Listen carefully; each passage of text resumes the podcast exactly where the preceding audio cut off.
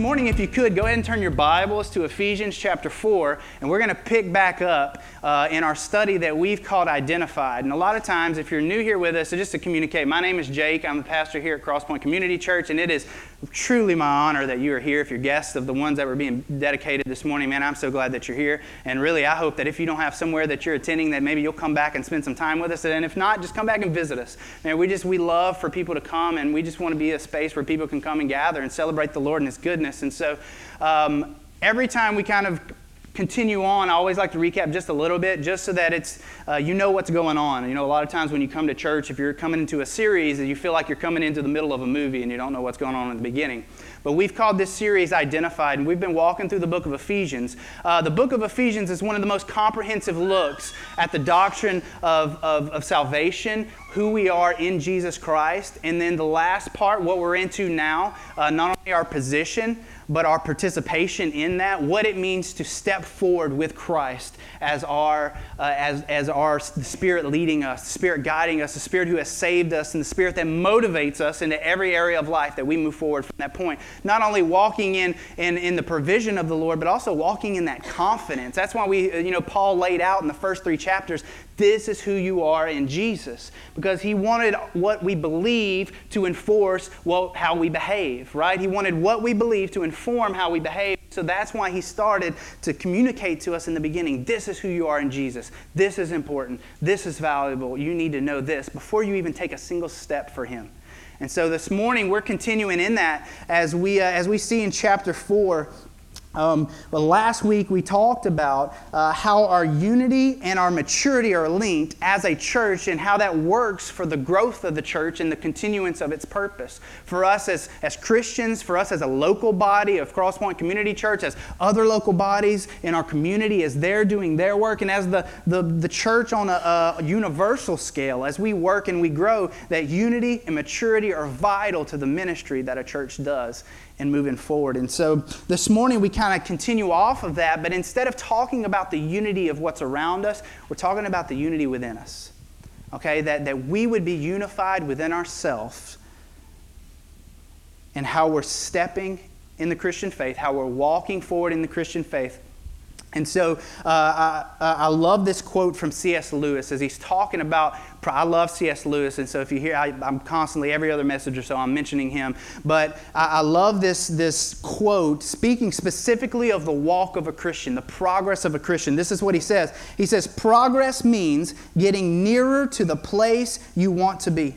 And if you have taken a wrong turn, then to go forward does not get you any nearer. If you are on the wrong road, progress means turning around, walking back to the right road, and in that case, the person who runs back soonest is the most progressive person. So, for us as Christians, it's much more than just being in motion in our life, but our motion being in the right direction. All right, that God has called us to be walking in a specific way, and that if we've taken a wrong path, to continue to progress in that path is actually to move further away from where we need to be, where Jesus, where God would tell us that you need to stop and you need to be in the right place to walk in the right direction. And so, where we pick up this morning is we see that. We see where Paul wants our life to reflect in action what we say we believe that as Christians, that he, he wants us to be walking in this way, calling us to walk in this way that reflects what we truly believe. And so we're going to pick up, and I'm going to read first verses 17, 17 through 20 in Ephesians chapter 4, if you could follow with me there. Verse 17, I'll be reading out of the ESV. It says, Now this I say and testify in the Lord, that you must no longer walk as the Gentiles do, in the futility of their minds they are darkened in their understanding, alienated from the life of God because of the ignorance that is in them, due to their hardness of heart. They have become callous and have given themselves up to sensuality, greedy, greedy to practice every kind of impurity. But that is not the way you learned Christ. I love how Paul he starts out right here by saying, says, This is not you anymore. So, what he's speaking of when he says that uh, do not walk as the Gentiles do, he's not talking about necessarily a specific group of people, but he's talking about a mindset. That he's talking about unbelievers. He's talking about these people that are alienated from God, which is not who a Christian is. Remember earlier on in Ephesians, we said you're citizens of heaven, that you're citizens of God's kingdom. And then, so we as believers, if you're a believer here this morning, you are not alienated from God. Your heart is not hardened by the Lord, it is softened by the work of His Spirit. That, that all these things have happened for you. And so, what Paul is saying here is he's saying, walk as you are. For a Christian, there is a way that is and there is a way that was. There's this obvious break from who I used to be to who I am now. And so Paul is telling us there, he's saying, walk in the way that you are. Walk in the way that you are. Turn and walk the way that you will walk in this practice. You know, 2 Corinthians 5 17, it says, Therefore, if anyone is in Christ, he is a new creation. The old has passed away. Behold, the new has come. Behold, the new has come. And I love in verse 20 right there where he says, he says, but that is not the way you learned Christ. Speaking to believers, he's saying the way that they walk is not the way you learned Christ. And so what we have to know about that phrasing right there is that he's not saying what you learned about Christ. Because listen, there's, there's a difference between learning about something and learning something, right? Because I can have a lot of knowledge about something, but not have the understanding and the, the, the desire uh, as that object. You know, I can know a lot about Christ. You know, I can have a head knowledge full of things about who Jesus is and what Jesus has done. But to learn Christ, to know Him intimately, to have a relationship with Jesus is far more heavy and weighty and life changing than just to have a lot of head knowledge, because head knowledge changes nothing. But to have a heart knowledge, to understand who Jesus is, to learn Christ changes your life. And so, what he tells us right there is that this is not how you learned Christ. This is not what you learned of Christ. There's a difference between learning about and learning. And if, uh, Ephesians 5.1 kind of jump into to, to chapter, the beginning of chapter 5, he says this. This is what it looks like to learn Christ. He says, therefore, be imitators of God as beloved children. So he's given us kind of an illustration there because if you're a parent here this morning, then you know that your children most of the time love the things you love, right? As you raise them, they're interested in the things you're interested in. They love the things you love. They, they're drawn to the things you're drawn to. And so, what Paul is telling us there is he's telling us as believers that if we are intimately connected to, Lord, the, to the Lord and imitating Him and mimicking Him and learning Christ, not learning about Christ, but learning Christ's character, learning what Christ does, learning what Christ has done for me, and resting and walking in that, he calls us to imitate, that we will want to be like God. We will want to imitate Him. We will want to mimic Him. We will want to replicate Him because children love the things their parents love. And if we are a child of God, we will love the things our Father loves. And so, what does that mean for us? That's kind of our position. That's kind of wrapping up some things that we talked about at the beginning of the chapter, talking about who we are in Jesus, what that means for us. And so, moving forward, we're going to see the illustration kind of change and what it looks like when Paul is calling us to do something. And what he's telling us to do is to dress for a new walk, to dress for a new way, to dress for a new occasion. You know, that not only unity, and this is that idea of not only unity around me, but unity within me. That, that the way I believe and the way who, the, who I say I am would be united with the way that I walk, the way that I talk, the way that I live my life. And so this is where Paul is coming at, and what he's trying to communicate to us is that we would be dressing for a new walk. Because listen, there are things, you know, as, as you get older, as you as things change in your life, there are things that just don't fit the same anymore, right?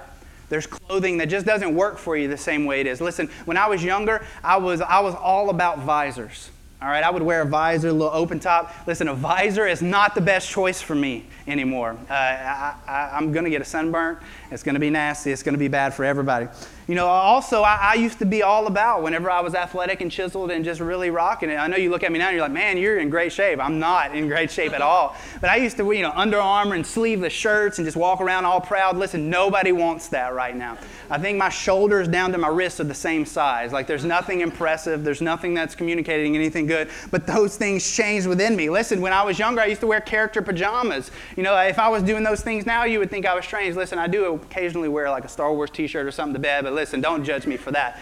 Uh, that that's adult stuff right there. I tell my kids, that's not for you, that's for, that's for daddy. But listen, so things change. There are things that you used to wear that don't lay the same on you, don't fit the same, or aren't made for you anymore. And so, what Paul is wanting us to understand is that there is a wardrobe that you are drawn to wear that is not meant for you anymore. There's a wardrobe that you're drawn to wear that is not meant for you anymore. We're going to see that illustration play out, picking up in Ephesians 22, reading down to verse 24, if you'll read with me.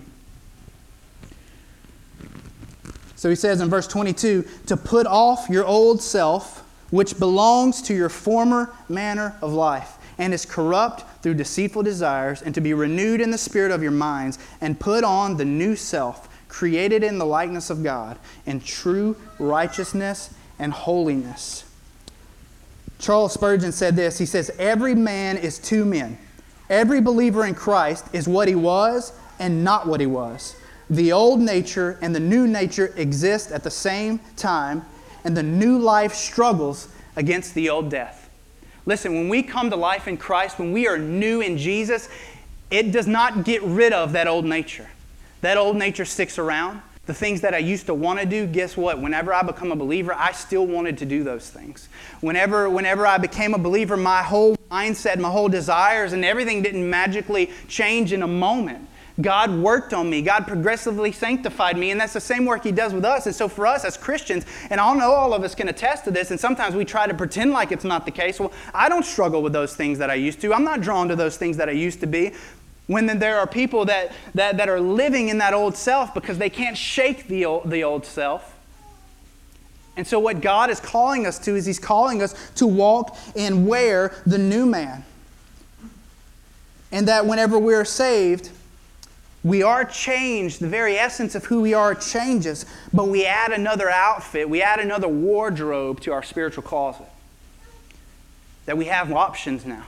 When before all we wore was the old man, all we wore was the deceitful desires, all we wore was the shame, all we wore was the sin, all we wore was the guilt, all we wore was what drew us to sin. And now, when we become a believer in Christ by putting our faith in Jesus' work on the cross, we now have a new wardrobe. We now have something new we can wear. We now have something else that we can walk in. And not only we have something else to walk in, we have a new occasion to dress for because I'm not the same as I was before. I've been saved. I've been changed. I love that song, and i might just start singing it. You never. Know. Listen, you dress. Paul is calling us to dress for the right identification and for the right occasion. You dress differently depending on the occasion, right? If, if, if, I got a job at Pizza Hut, I'm not going to wear my Domino's t-shirt to Pizza Hut, right? If I got a job at AT&T, I'm not wearing my Sprint shirt there.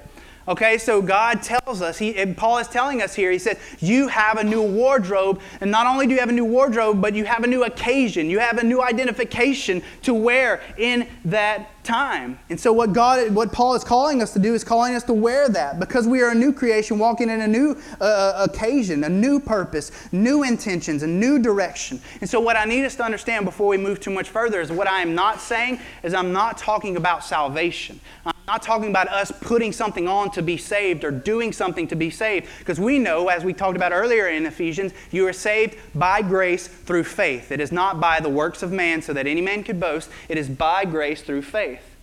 And so it's not what I do that saves me. And we know that because in Ephesians 4, chapter, uh, chapter 4, verse 30, he tells them here in verse 30, he says, And do not grieve the Holy Spirit of God, by whom you were sealed for the day of redemption. So he's talking to this person that has the ability to, put, to wear the old self. He tells them that you're sealed by the Holy Spirit. I'm not telling you to do something to be saved, but I'm calling you to walk in the life that God's given you. I'm calling you to walk in that confidence that God has blessed you with. That it's not what I do dictating what I wear, but what I wear dictating what I do. That I would wear the new me to dictate how I walk. That I would wear the new me to dictate who I am to the people around me and how I function in my life. What he's calling us to do is to shed a wardrobe that isn't made for you anymore. That if you're a Christian, he's calling us to shed that off, to take it off, to let go of it. Because even as putting on different clothes, you know, in your real life, putting on different clothes will change the way that you think about yourself and see yourself. Putting on a different conduct, putting on that new man will start to change your attitudes. This means that we shouldn't wait to feel like the new man before we put on the new man. Okay, that we shouldn't wait to feel like I've got everything together before we, before we live life putting on the new man, trying to walk in that new life that God's given us. Because remember, like I said, a lot of what we think doesn't change drastically the moment we put our faith in Christ. That there's that time that we work through, and that Paul is calling us to put on that new man. And I think one of the best illustrations of this, and, and you could turn with me if you want to, we're not going to be there too long, but in John chapter 11, John chapter 11, we see a very familiar story, a very beautiful situation that is so reflective of what God's done for us and in us in our life. But in John chapter 11, we see a situation where the Spirit of God, uh, where uh, Jesus has been made aware that a friend of his has died. We know this man to be Lazarus, and that his sisters come to him and they say, Listen, please come. See about Lazarus. And we just see God's, Jesus' compassion in this. It said that he loved him. This is where we see the, the shortest verse in Scripture in verse 35 of John 11, where Jesus wept. Like just his compassion for his people. It says that he loved. He was just overcome with love and overcome with charity and concern for his friends and for Martha and Mary who were there. He was just he just had love for them. And so, what do we know? We know how the story goes is that Jesus would say, Lazarus, come out. Lazarus come out. And so what, is, what does he do? So Lazarus, it, we see he is there. He is brought back to life. He has been saved from death. He is brought back to life, not by any work of his own, but by the work of Jesus. He is brought back to life. And then I love how the rest of these verses go in verse 44. It says, The man who had died came out, came out, his hands and feet bound with linen stripes and his face wrapped with a cloth. Jesus said to them, Unbind him and let him go. Listen, Jesus called him out, but when he came out, he was still dressed as if, as if he was dead. He was still dressed in his, his death garments. And so, what did Jesus say? Take those off. Take those off. Even though he was alive, he still looked dead. Even though he was living and walking and, and, and, and, and, and, and out of the grave, he still looked dead. And what did Jesus say? Jesus said, Remove his grave clothes, remove these cloths, remove these linen, remove these things that have bound his mouth up that he can't speak, that have, have tied his hands together so that he can't work, and have tied his feet together so he can't walk. So listen, there is a way at which me as a believer, I can be alive in Jesus Christ, but still be dressed as if I am walking in death that I can be bound up in my feet, not walking the way God's called me to walk, that my hands can be bound, that I can be not be working the way that God has called me to work, and that my mouth is bound up, that I cannot be speaking the truth in the life that God has called me to speak in my life. You know, it's like a prisoner released from prison that still wears his prison clothes and acts like a prisoner. You know, the first thing we would tell that person is change your clothes, man. That's not you anymore. You're not a prisoner. This isn't who you are anymore. Stop wearing that. Stop acting that way. You're different. You know, for many, for us, many times our problem is that we are not clothed for victory. We're clothed as victims. You know, as a believer, we forget who we are in Jesus. We forget what He's done for us. Because just like this situation with Lazarus, Jesus has done the raising, we do the walking. All right, Jesus had brought him back from the dead. The hard work had been done, but he was still wearing grave clothes that had bound him up, that was keeping him from functioning, keeping him from moving, keeping him from speaking and interacting as a child of God. So Jesus has done the raising, we do the walking. Jesus has done the saving, not shaving. Jesus has done the saving, and we do the shedding. Okay, we take off the old man. Jesus brings us back to life. But we still have a responsibility. There's an active role, an active part that we play in our sanctification process and our progressive growth, growing towards the image of Christ, is that we take off the old man. We actively put off sin. You know, too often we play the victim. Well, I can't overcome this. I can't defeat this. I can't walk past this. And what Paul is telling them here, you pull that off. You stop wearing that. That's not you anymore. And if you wear it, you're choosing to wear it. Because you're changed, because you're different. Because listen, what Jesus has done for us, it's not just a washing, it's a replacing. Jesus hasn't renovated us, Jesus has transformed us. That as a believer, you are something brand new. Something brand new. And so, what is our part to play in this? What is our part to play? Like I said, is our part to play is to put off, is to take off. And the Bible is really clear on, on some of those things that we see right here in the text that he tells us to, to put off. You know, the first thing we see in verse 25, he says to put off falsehood, to start speaking the truth, not only to the people around you, but speak the truth to yourself. Speak the truth about your weaknesses. Speak the truth about where you fall and fail. Speak the truth about who you are, and speak that to other people. Telling the truth in all situations. In verse 26, he says, Put off anger leading to sin. He's not saying never be angry, but later on in, in that same verse, he says, Don't let the sun go down on your anger. He puts a timeline on it. He says, Don't let anger fester. Don't let anger just consume you. Don't let anger drive you because it will lead to sin.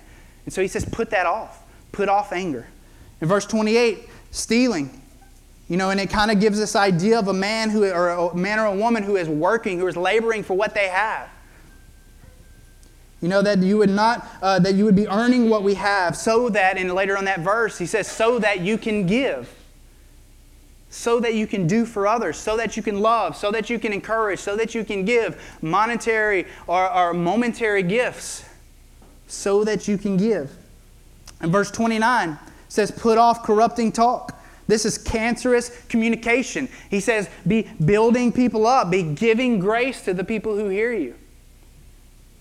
He says, put off corrupting talk. And he also gives this idea of putting off a, a, a, set of emotions, those emotions being bitterness, wrath, clamor, and slander. In verse 31, you know, bitterness, letting go of things that have consumed us that, are, that, that we have against other people. Letting those things go. You know, when we've been hurt by somebody, letting those things go. You know, I've always said that bitterness, when we hold on to bitterness, it's like allowing someone to live in your mind rent free. They're consuming you. He says, let put off bitterness. Put off bitterness. He says, put off wrath. This is anger leading to sin. Put that off. He says, put off clamor, which is just, just, just shouting, uh, uh, just anger, just this, this emotion of, of, of aggression. And then it says, put off slander. Do not be those people that, as Christians, we should not be the people tearing other people down. It says, put off slander, put off that speech, Put off the, this, this reason that you think that you have the right to tear somebody else apart when if you look at yourself, you have your own failures and faults you're fighting through. So he says, put off slander. And then, so what do we put on? And he tells us here in these verses the first thing he says is when we put on the new man, that we're putting on the likeness of God in righteousness and holiness. Remember, righteousness is our standing before God, holiness is our standing being set apart among other people, that we are different. And so he says, when we put on the new man, we are walking in a communion with God the Father because of not my righteousness, not my goodness, but because of Jesus Christ's righteousness and goodness that I can now wear. He tells me to put that on, and, and that's that holiness, that set apart, that I am different. That he put, says, put on kindness in the way that we treat people and deal with people. He says to put on tenderheartedness, that we have compassion and concern and love for people, forgiving one another. And in that same verse, he says, as Christ has forgiven you, forgive people. Then he says, walk as children of light, that nothing's hidden. Walk, in, walk as children of wisdom, not uh, to walk with our eyes open, according to his revealed will, according to the will of God. So putting on these things, walk in this new man. That's what God has called us to.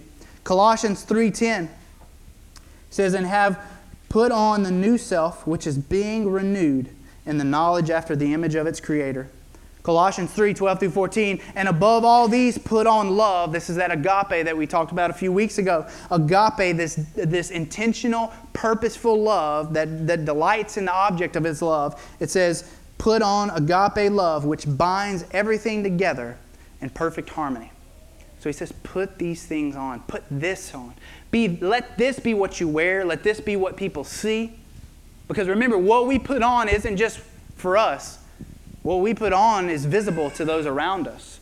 So he says, put these things on. So I know the biggest question, the question I had to ask myself, and the question that maybe you're asking yourself is well, how do I put off the old man? How do I put off the old man? And listen, the thing that we have to understand is that this is no easy task. To put off the old man is no easy task. Listen, because even though we're different, even though we're made clean by the blood of Jesus and made, made, made uh, new, that we're still going to be drawn to those old dirty clothes that we once wore.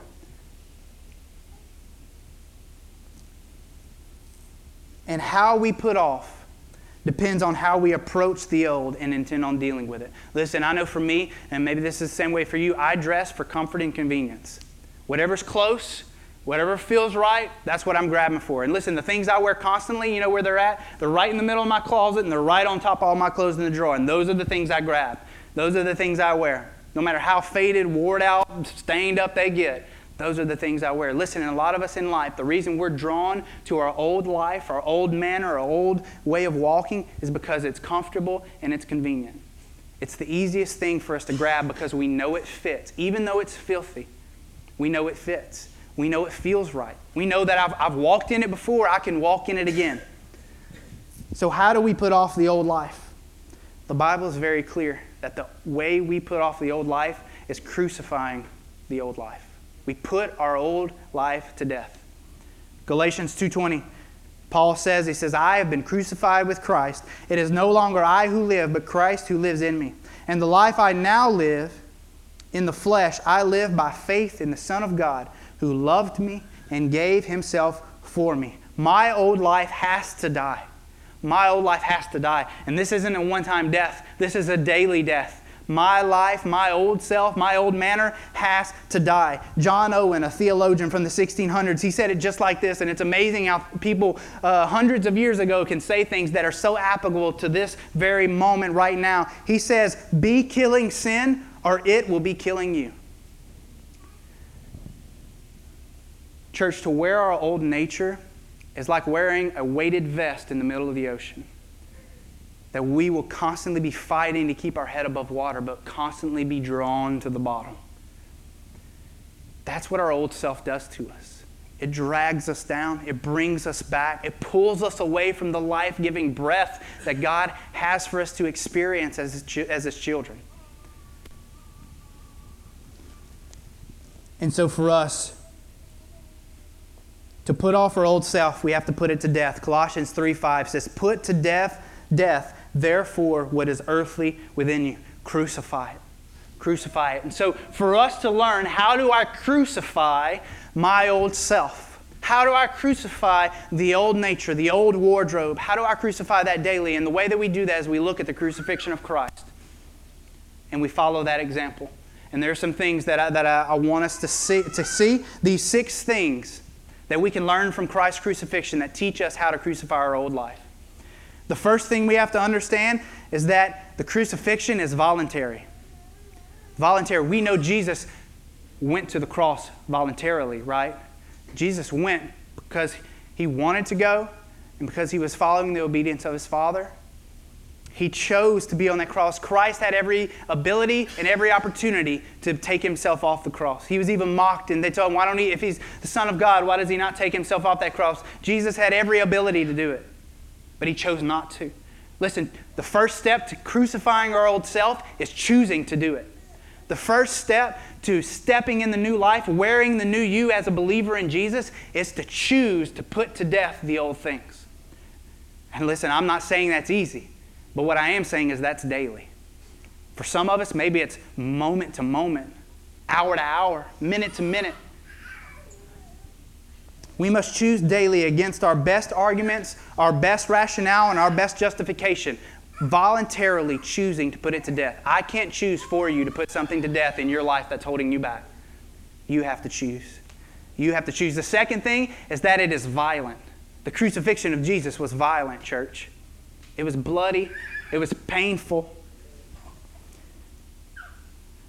To put to death your old nature, it will be a fight because sin struggles against us. Sin wants to stay. Our old self wants to be there with us. Charles Spurgeon said this He said, Sin struggles vigorously in the best of men. Outward sins are in most cases soon conquered, but inward sins are hard to overcome. Listen, especially those sins that we've, we've been struggling with for years and have hidden away, are those sins that we've lied about. Those sins are going to fight us tooth and nail to stay in the place that they're at. And if you're experiencing those right now, you know that. You know that that sin, that old manner that you're trying to leave behind, is fighting you. Listen, the fight is violent. In every one of these, and I'm just going to say it right now, the fight is violent, but the continuous thing will be don't give up. Don't give up. Don't give up. Don't give up. The fight is violent. The next thing is that it is painful. The crucifixion was painful. And for us to crucify our old manner will be painful. It will hurt. There will be sacrifice. There will be anguish. There will be misery. There will be cost. When we start to crucify these sins within our life and crucify our old self, it will cost us something sometimes. It's going to cost us time. It's going to cost us effort. It may cost us people in our life that we have to push away, that drag us back to that old nature. But it will be painful. You know, I, I, I, as we have conversations with couples and things that are struggling through things, the constant thing that we're always saying is anything worth having is worth working hard for. And listen, if walking in your new man is worth it, and it is, because Jesus has told us, He has called us to a life more abundant. But to walk in that life, we have to crucify our old self. And we have to understand that that crucifixion is going to hurt us. It is going to be tough, it is going to be painful to crucify the old nature. The next thing is that the cru- a crucifixion is slow, it's not an instant death. And so, not only do you have to not give up, but you have to be patient. Because it's going to be a fight. It won't be instant. Our old man will linger on the cross. The old self will linger on the cross in our life. It'll constantly beckon to us, it will call to us. It will be a slow death. So not only do we have to be patient with others as they deal with these things, but we have to be patient with ourselves as individuals when we are trying to put to death our old self because that death will linger. And as you push one out, another one's going to take its place. So there's going to be this constant push. And it's going to take time. It's going to be slow. So not only is crucifying our old nature voluntary and violent and painful and slow, but the last thing that it should be is it should be visible. You know, the crucifixion of Jesus was visible. It was made for everyone to see. His death was visible to everyone. Listen, and so the death of our sin should be visible in how we respond and how we move forward in our life, how we're acting, how we're communicating. It should be known. It should be public in a trusted environment of one or two people. There should be people in your life that are stepping and walking in with you, especially for those sins that are really working on us, that are really holding us back, that are really coming back to us, and that are really fighting against us, that we would make it visible to someone else in our life to help us walk through that. That if there is no visible difference, there is no invisible difference. That if there is no visible difference on the outside, more than likely there's no invisible difference going on anywhere else in our life. So to crucify, we have to make it visible. Make it known. Let it be seen. Whether that's from one person, two people, your church family, however that looks, that you would make it visible. Not only in how you're communicating it, but then also how you're walking and living. That you are taking active steps, visibly active steps to walk against those sins, to walk against that nature, and to strip it off. So, this morning, as we finish up, I just want to ask you to stand. Landon, if you could come and play for us for just a second. And, um, you can stand with us. Everybody's reluctant.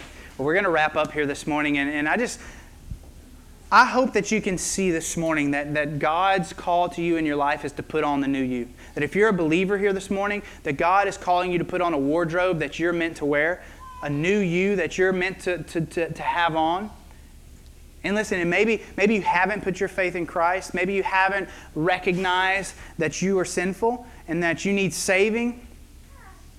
And the Bible says just believe.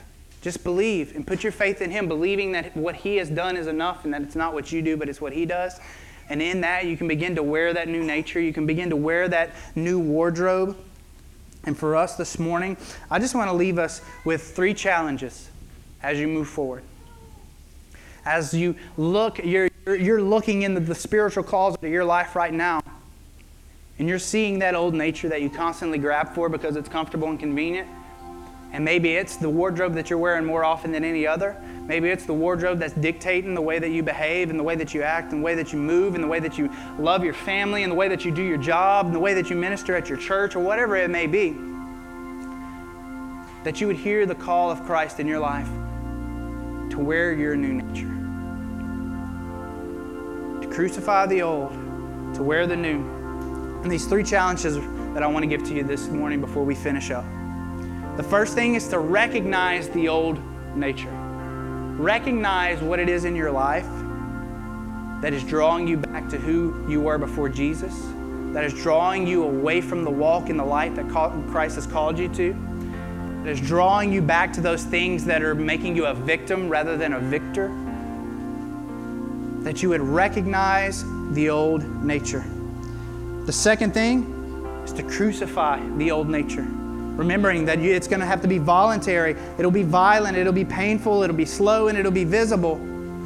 But to crucify, choose daily, choose moment to moment to put to death those things that draw you back to a manner of life that is not you anymore. And the third thing that I want to encourage you to do is in that to wear the new nature confidently and constantly. That you would wear, you would choose daily to wear the new you, that you would walk in the new you, that you would be confident in the new you, that you would live in that daily. So, church, I want to ask you to bow your heads with us this morning, and we're going to pray together. I, I ask you to pray where you're at, and then I'm going to pray over you, and that our prayer would be these challenges not only for ourselves, but for each other to recognize the old, crucify the old, and wear the new confidently and constantly. Let's pray this morning. Father God, I thank you for who you are. God, I thank you that you came from heaven to earth with the intentions on dying for sinful man to give us new garments to wear. That God, that we no longer have to walk in the grave clothes of our death. But Christ, we know that you've given us the ability to walk in newness of life with a new wardrobe, with a new self, with a new conduct, with a new attitude. God, and know it's, we know it's not going to be our natural draw, that, that we're not going to naturally be drawn to the new self because that old self is going to constantly be coming to us. It's going to constantly be the thing we're drawn to, God. So I pray this morning, I, I pray we recognize the old self. I pray every single one of us recognizes the old self its sinful ways and the, thing, the desires and the deception that it speaks into our life. God, that we would choose to crucify the old self daily. Understanding that I have to choose to do it. I have that it's going to be violent, that it's going to be painful, that it's going to be slow. And Lord, that it would be visible. God, that we would crucify our old self. And the last thing, God, I pray that we would be wearing that new nature confidently and constantly, not only for ourselves, but for the world around us to see, walking as children of light, not hidden, but seen, a city on a hill. God, I pray that that would be our motivation in our families God, I pray that that would be our motivation as individuals. God, I pray that that would be our motivation in our churches. God, I pray that that would be our motivation in our communities and everything that we do, in every way that we behave, it would be motivi- motivated by what we believe about you and what you've done for us. God, that there's not one bit of us that's worthy of anything you've given us. God, but you look at us. Lord, your word tells us that while we were yet sinners, you died for us that you gave us a new wardrobe to wear, God. And I pray that we would walk in that wardrobe daily. Father, I pray for those the, that individual here this morning that just desperately needs your love and grace. God, I pray they put their faith in you, receive you as their Savior this morning. Lord, and that they would celebrate that and walk in that. God, I pray blessings over these people. I pray blessing over this church and everything that we want to do in the community in communion with the other churches in this in this town. God, I pray that you would just use us in a mighty way to reach the lost and dying world around us and evangelize the lost, God, and just love the people. God, I pray that we would just seek you passionately and love the people around us intentionally. God, glorifying you in the midst of all. God, we love you. Lord, we thank you and praise you in Jesus' name.